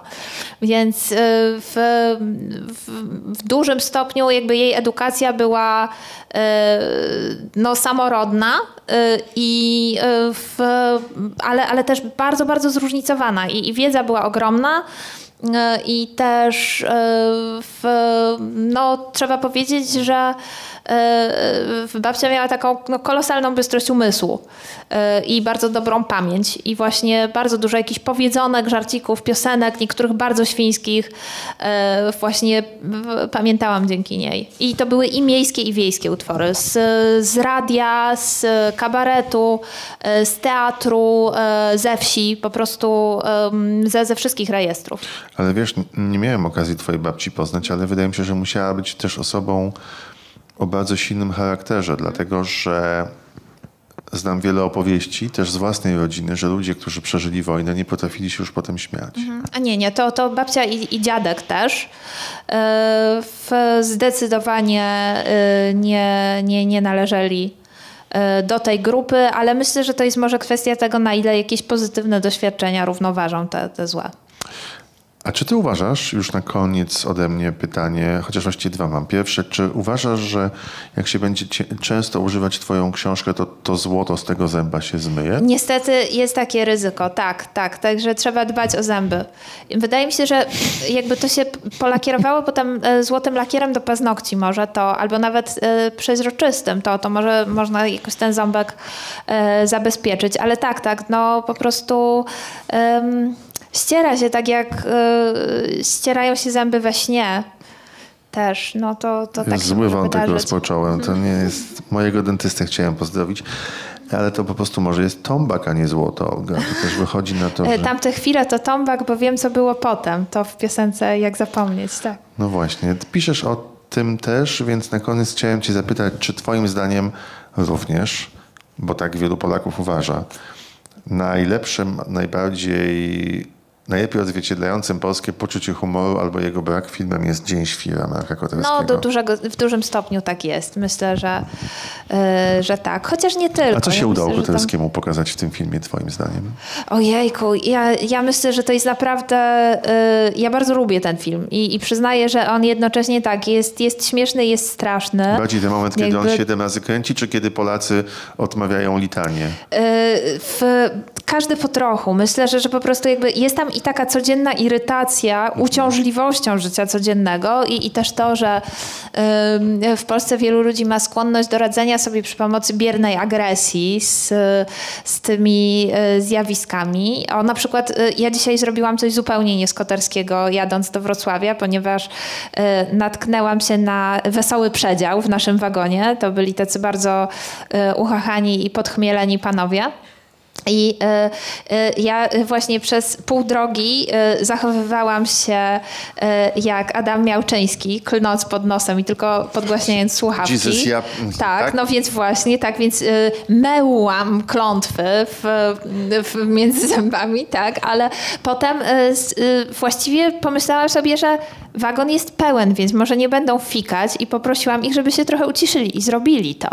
Więc jakby przełamałam klątwę Dnia Świra w pewnym sensie, ale też myślę, że to jest, to jest y, film poważny w takim sensie, że na przykład y, ja wiem, że wielu ludzi, którzy na przykład mają dolegliwości lękowe, takie naprawdę na utrudniające przykład. życie, Mhm. tak, tak. Pamiętam, że e, znajomy, który e, taką diagnozę ma i oglądał ten film, to naprawdę no, rozpoznał tam siebie i e, no, myślę, że mu to dało do myślenia, dlatego że jednak e, no, zobaczyć swój portret e, w, w taki sposób i myślę, że to nie jest karykatura, że, że to, to faktycznie jakoś uświadamia jednak uciążliwość e, tych, tych objawów.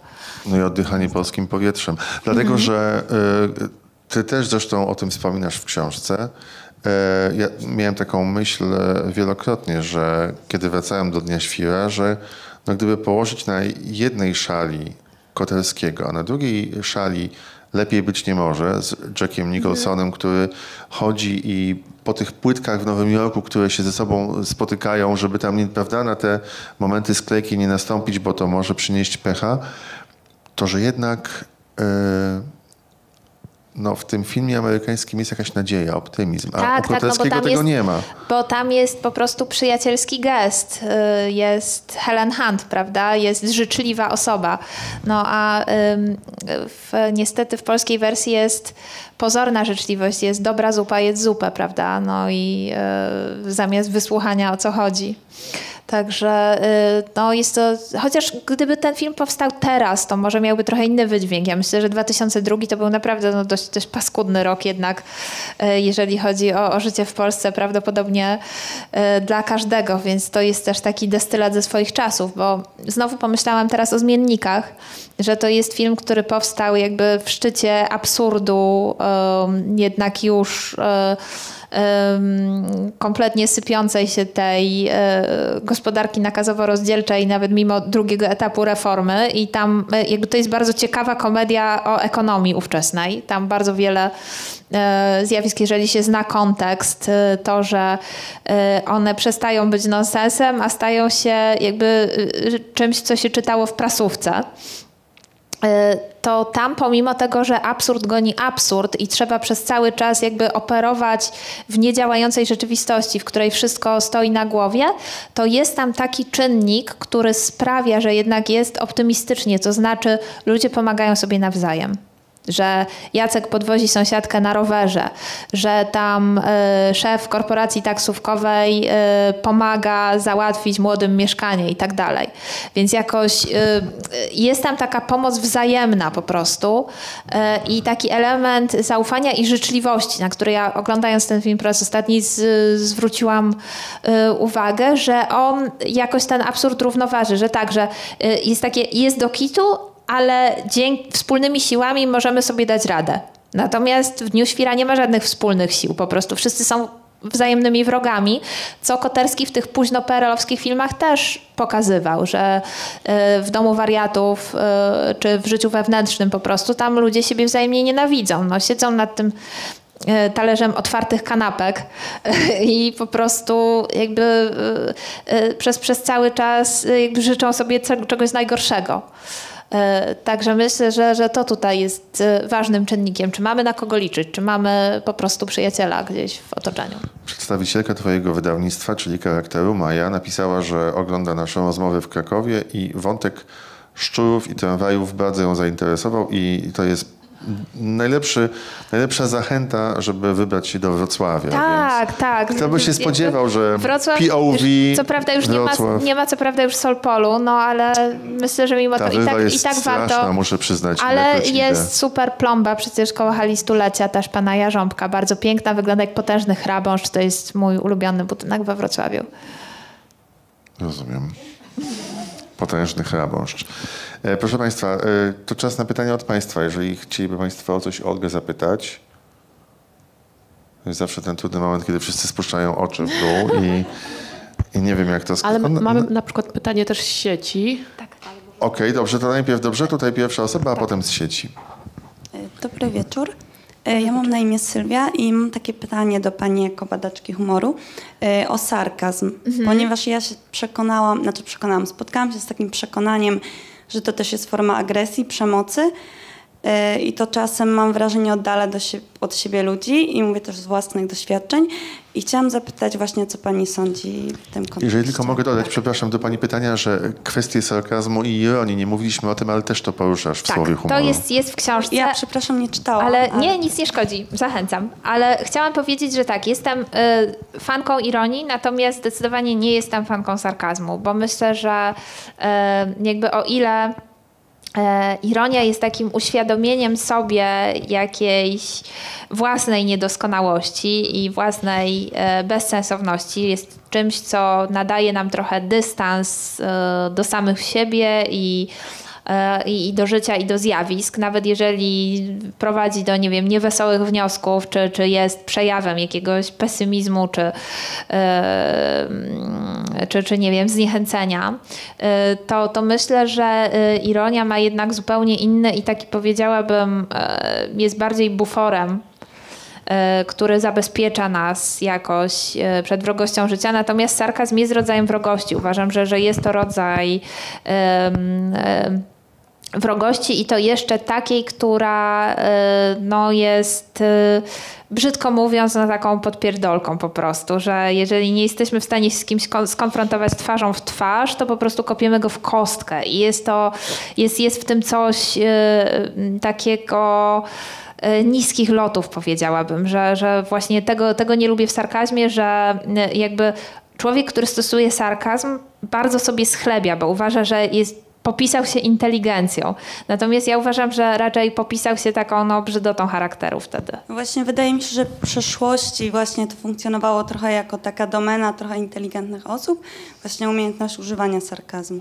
E, I przyszło mi jeszcze do głowy takie drugie pytanie. Czy badała Pani pod jakimś kątem humor e, męski i damski? Nie chciałabym tego tak klasyfikować, tylko e, gdybyśmy na przykład wybrali taką grupę i po prostu byłyby same kobiety i sami mężczyźni, i to były grupy odseparowane od siebie, y, to czy są jakieś rzeczy, które na przykład częściej śmieszą mężczyzn, częściej kobiety, y, co najczęściej? Tym Y. To znaczy ostatnio y, w, ja, ja nie wiem, czy to będzie reprezentatywne, ale koleżanka, która pracuje jako nauczycielka powiedziała, że najzabawniejszą rzeczą na świecie są penisy, bo je się wszędzie rysuje, więc nie wiem, czy to jest bardziej męska czy damska perspektywa. Nie wiem, naprawdę, y, ale y, ja uważam, że jakby wspominałam wcześniej o, tym, y, o tej dywersyfikacji rynku i że w humorze też są produkty marketingowe, więc jakby myślę, że, że są w, no nie wiem, powiedzmy gatunki komedii, które są bardziej jakoś tam sprofilowane pod publiczność męską czy damską, dlatego że no one też są tak sprzedawane. Jest to trochę, mm, że, że to, to nie jest jakaś naturalna predyspozycja, tylko raczej wytworzona potrzeba, powiedziałabym. No ale jakby jest też coś takiego, że y, w- humorze tworzą się takie doraźne wspólnoty. I po prostu ludzie, którzy mają ze sobą coś wspólnego, częściej będą się śmiać z tego samego. Czyli na przykład, no nie wiem, powiedzmy, e, to, to często widać w pracy. Czy w gronie przyjaciół, że mamy jakieś wspólne kody, jakieś wspólne doświadczenie. Jeżeli razem pracujemy w jednym miejscu, no to też jakby znajomość tego miejsca sprawia, że będziemy mieć jakieś swoje wewnętrzne żarty, które jeżeli wyjdziemy z pracy już przestaną być zrozumiałe. I myślę, że podobnie może być właśnie z gronem y, męskim lub damskim, ale częściej to dotyczy ludzi, którzy się już znają i mają jakieś swoje określone preferencje, bo często jest tak, że po prostu jakby ten sam dowcip czy ten sam mem pojawia się w wersji męskiej czy damskiej, tyle tylko, że jakby zmieniają się tam bohaterowie. Tak samo jak się dzieje, nie wiem, z kawałami o Jasiu, które się potem stały kawałem o milicjancie i potem kawałem o blondynce. Że bardzo często jest tak, że zmienia się jedynie obsada. A może to po prostu jest tak, jeżeli mogę dziękuję dodać, bardzo. E, bardzo dziękujemy do tego, e, o czym mówiłaś i pani rozmawiały, że po prostu penis jest śmieszny i dlatego się go rysuje. No bo na przykład e, jest to jakiś rodzaj, e, no nie jakiś rodzaj, tylko jest to te, ten rodzaj budowy anatomicznej mężczyzny, który odróżnia Tak. go od kobiety, prawda? Tak, a, ale zobacz, że biustu się nie rysuje tak Ale często, ja myślę, że prawda? też jest śmieszny biust, tak. Że, że też jest śmieszny, można taki uśmieszek dorysować, przecież Aha. wygląda jak oczka i co, E, no e, ale, ale, ale że... Ale te majtki, taki słonik, y, takie slipki, przecież one są strasznie zabawne. Ja nie wiem, czy ktoś je nosi na poważnie, ale uważam, że, że no, są, są bardzo zabawne. W taki dziwny sposób, taki właśnie Teraz się pokraczno. Ja myślę, że ludzkie ciało jest w ogóle zabawne. Przykład Stopy są strasznie śmieszne. Tak? Tak, to mnie śmieszą No, stopy. fetyszyści stóp mogli poczuć by się teraz urażeni, więc O nich też jest wiele żartów. I Tak? myślę, że sami też z siebie czasami śmieszkują, no bo wiedzą, że jakby jest cały nurt e, humoru stopiarskiego. Bo Przypomniała mi się teraz taka anegdota Bogny Świątkowskiej a propos rzeczy, które nas śmieszą i bawią. Ona miała taki w swoim życiu e, epizod bibliotekarski. I no, się, było jakieś zebranie w bibliotece, prawda? Wszyscy siedzieli i pamiętają Państwo ze szkoły, ktoś coś napisze, na kartce puszcza w obieg, prawda? Biblioteka, kulturalne miejsce, a propos tego, o czym Pani mówiła, czy jest podział na żarty i tak dalej, w ogóle, no to bibliotekarze, więc ludzie wykształceni i tak dalej. I ktoś puścił tę kartkę i każda kolejna osoba otwierała, śmiała się i tak dalej i w końcu to wróciło, dotarło do Bogny, była ostatnia i się okazało, że na tej kartce jest napisana dupa. I po prostu wszyscy się śmiali, więc jakby może tak samo jest z penisem naprawdę, Myślę, prawda? że Że jak tak. się narysuje go, to, to jest takie śmieszne, że wszyscy się u- uratują. No. No tak, myślę, myślę że coś, coś w tym jest. Y, Jakieś było pytanie z sieci, Marta? E, tak, od pana Waldemara. Czy jarmark bożonarodzeniowy we Wrocławiu jest tematem do śmiania się, czy to już jest jednak zbyt straszna sprawa? To może być pan Waldemar, który przedzierał się przez jarmark tutaj, żeby dojść. tak. A może, no, jeżeli to jest pytanie z sieci, to znaczy, że się nie przedarł i że to była po prostu rozpacz. A może tak. siedzi w jednej z tych budek i, i nie może No przejść. właśnie, tak, no to może gofra przynajmniej zjadł. No nie wiem, właśnie. O, przepraszam, nasz e, wrocławski memiarz, memik, pan Paweł, tak? Poczekaj, poczekaj, proszę poczekać chwilę, będzie mikrofon. Yy, że jest. Yy, ej, z, już szukam tego mema. Yy, ale jest yy, generalnie coś w stylu, że. że yy, Jezu. Tyle tych memów, że człowiek nie może znaleźć. Tak, yy, Czy to jest gazeta Mem Codzienny? Nie. nie, to jest Wrocław Posting. Aha.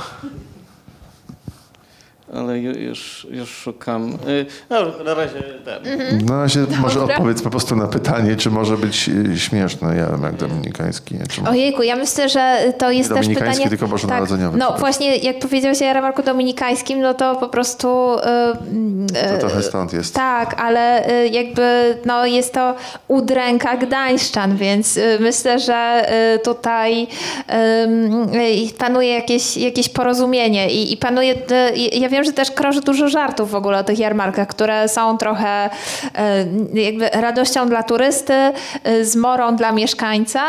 Y, Pamiętam, że kiedy ja mieszkałam w Gdańsku, to y, jeden z najśmieszniejszych momentów mojego mieszkania tam wydarzył się właśnie na Jarku Dominikańskim, ponieważ y, z jednego ze stoisk y, zabrzmiała piosenka Śląski Szlagier Jerzek ze Śląska i jest to piosenka Lato z kopruchym, czyli z komarem i po prostu pomyślałam, że jednak śląskie szlagiery, telewizja Silesia mnie dopadnie wszędzie, że mogę się wynieść po prostu na daleką Radio północ. W tak. Szlagry mnie, mnie do- dorwą, tak, Radio Fest też teraz, Fest. no. E, tak, więc lato z kopruchym. Co jest tam na tym memiku? Jest y, szczur taki, y, szczur ustawiony tak, tak jakby się z rękami. Modlił. Zasiadłem do modlitwy y, i ja dziękując za istnienie szewskiej, bo mogę ominąć jarmark. No właśnie, no to, to bądźmy jak szczurek, chyba, że chcemy akurat sobie zjeść gofra. To, to jestem ja dzisiaj dziękując za istnienie ofiar oświęcimskich ulicy, Bo mogłem ominąć. Ojejku, Wiem, że to zabrzmiało dziwnie, ale chodziło mi o ulicę, bo mogłem ominąć jarmark właśnie. Sami Państwo widzą, co śmieszy Olgę Drendę. No po prostu... niefortunne wypowiedzi mnie śmieszą często. Czy ktoś jeszcze chciałby o coś zapytać? Bardzo proszę. Dobry wieczór. E, Ja chciałem spytać o taką jedną rzecz, e, może trochę właśnie w kontekście tej niefortunnej e, pomyłki. To znaczy, jak często, i czy też ten temat się pojawia w e, e, książce, jak często humor e, staje się w jakimś sensie bronią czy socjotechniką, która ma normalizować zjawiska no, bardzo negatywne, na przykład tak jak w- dzisiaj e, czy nie wiem, czy y, Państwo też y, mm, widzieliście na przykład TikToki czy treści w y, mediach społecznościowych, które Izraelczycy zamieszczają na temat y, tego, co się dzieje w, y, w Gazie. E, Chodzi Panu o te filmiki, gdzie na przykład sobie malują zęby na czarno, Tak, i naśmiewają się, przebierają z, się w elefantki, naśmiewają tak? się z tego, że oni nie mają wody i tak dalej, i tak dalej. E, czyli de facto no, po prostu przyzwyczajają swoje społeczeństwo do tego, że dochodzi do bardzo złych e, rzeczy. Jest o tym cały rozdział, dlatego że to współistnienie y, śmiechu e, i zła e, bardzo, bardzo mnie e, zaciekawiło, e, bo mm, no, wiedziałam, że jakby jest takie obiegowe i bardzo też polskie przekonanie, że śmiech jest rodzajem broni dywersyjnej. E, I że jest to raczej taka po prostu e, broń e, poszkodowanego przeciw silniejszemu, a niekoniecznie tak jest. I uważam, że jest to znacznie bardziej zróżnicowany temat. W kontekście Ukrainy też o tym piszesz, prawda? Tak, tak, tak. I, ym, w, i, i tak samo właśnie, że, że tak, tak było w Polsce za PRL-u, choć nie tylko, bo oczywiście jakby śmiech władzy, nie z władzy też istniał, e, tak jak w każdym kraju e, za żelazną kurtyną. E, ale tak i pamiętam, że bardzo przydała mi się taka teoria Georgesa Minua właśnie o, o śmiechu, takim śmiechu tyranii, który mm, jest przede wszystkim jest czynnością grupową, jest czynnością, która rozprasza odpowiedzialność. I właśnie y, w, która pozwala brać udział w jakiejś takiej euforii przemocy. Y, On pisał o przykładach ze średniowiecza, kiedy y, karnawał się wymykał spod kontroli, bo, bo karnawał ze swojej zasady miał być takim symbolicznym potwierdzeniem władzy kościoła i króla, czyli że jakby my pozwalamy wam śmiać się z nas samych, ale to dlatego, że my jesteśmy tutaj szefami i wytyczamy początek i koniec. Natomiast były takie grupy y, harcowników karnawałowych, które po prostu ym, jakby wykorzystywały ten moment większej swobody, y, żeby egzekwować takie no wręcz y, jakby jakieś plemienne akty przemocy na swoich sąsiadach, którzy na przykład im trochę podpadli. I Minua pisze właśnie o tym, że wtedy ten pozór zabawy, czy właśnie taki klimat zabawy wręcz, e, on sprzyjał temu, żeby przekraczać granice, bo on też rozpraszał odpowiedzialność. I e, tak, zdecydowanie pisze o tym, no bo, bo śmiech niekoniecznie właśnie mm, łagodzi obyczaje. Proszę Państwa, będziemy kończyć powoli. E, Bardzo dziękuję Ci, Olga, że przyjechałaś do Wrocławia i że napisałaś świetną książkę e, ze ścierającym się zębem E, i że tak wiele rzeczy udało Ci się pokazać na zaledwie kilkunastu arkuszach. Co zawsze też dowodzi na to, że po prostu umiejętność kondensowania no to jest dar i talent. Dziękuję bardzo. To jak e, chcę być jak mleczko gostyńskie. No, zagęszczone takie, Tak, tak? tak, z krówką. A, to słodkie takie. E, Może być słodkie, ale jest też w takim małym. Tak, polecam. no właśnie, Tak, w takim tak, też tak. małym kartoniku. Chcę powiedzieć, że to nie jest koniec spotkań e, w prozie dzisiaj nawet. Za chwilę o 18 będzie spotkanie e, z Aleksandrą Suławą, poprowadzi je Magda Piekarska. E, To jest spotkanie z autorką książki Przy rodzicach nie parlować o polskich powrotach z Francji. Tu też jest element humoru, bo niektórzy piszą przy rodzicach nie parkować zamiast parlować. Tak. A na okładce są króliczki, a ja rysuję króliczka, No właśnie. e, w, A ty jak jesteś składam autografy. wielką miłośniczką królików, Tak, jestem wielką wiemy. miłośniczką królików. i Tak. kotów. A gdyby Państwo mieli ochotę jeszcze jutro przedrzeć się przez jarmark e, bożonarodzeniowy, to o 19 zapraszamy na spotkanie, które jednocześnie będzie audycją w Radiu Nowy Świat. Z Małgorzatą Weimer będziemy Mhm. rozmawiali o jej nowym, świetnym tomie opowiadań Ciężar skóry. A teraz można nabyć książkę Słowo humoru i Słowo honoru daje Olga Drenda ją podpisze. Bardzo Państwu dziękujemy i dziękuję. Olga. Dziękuję.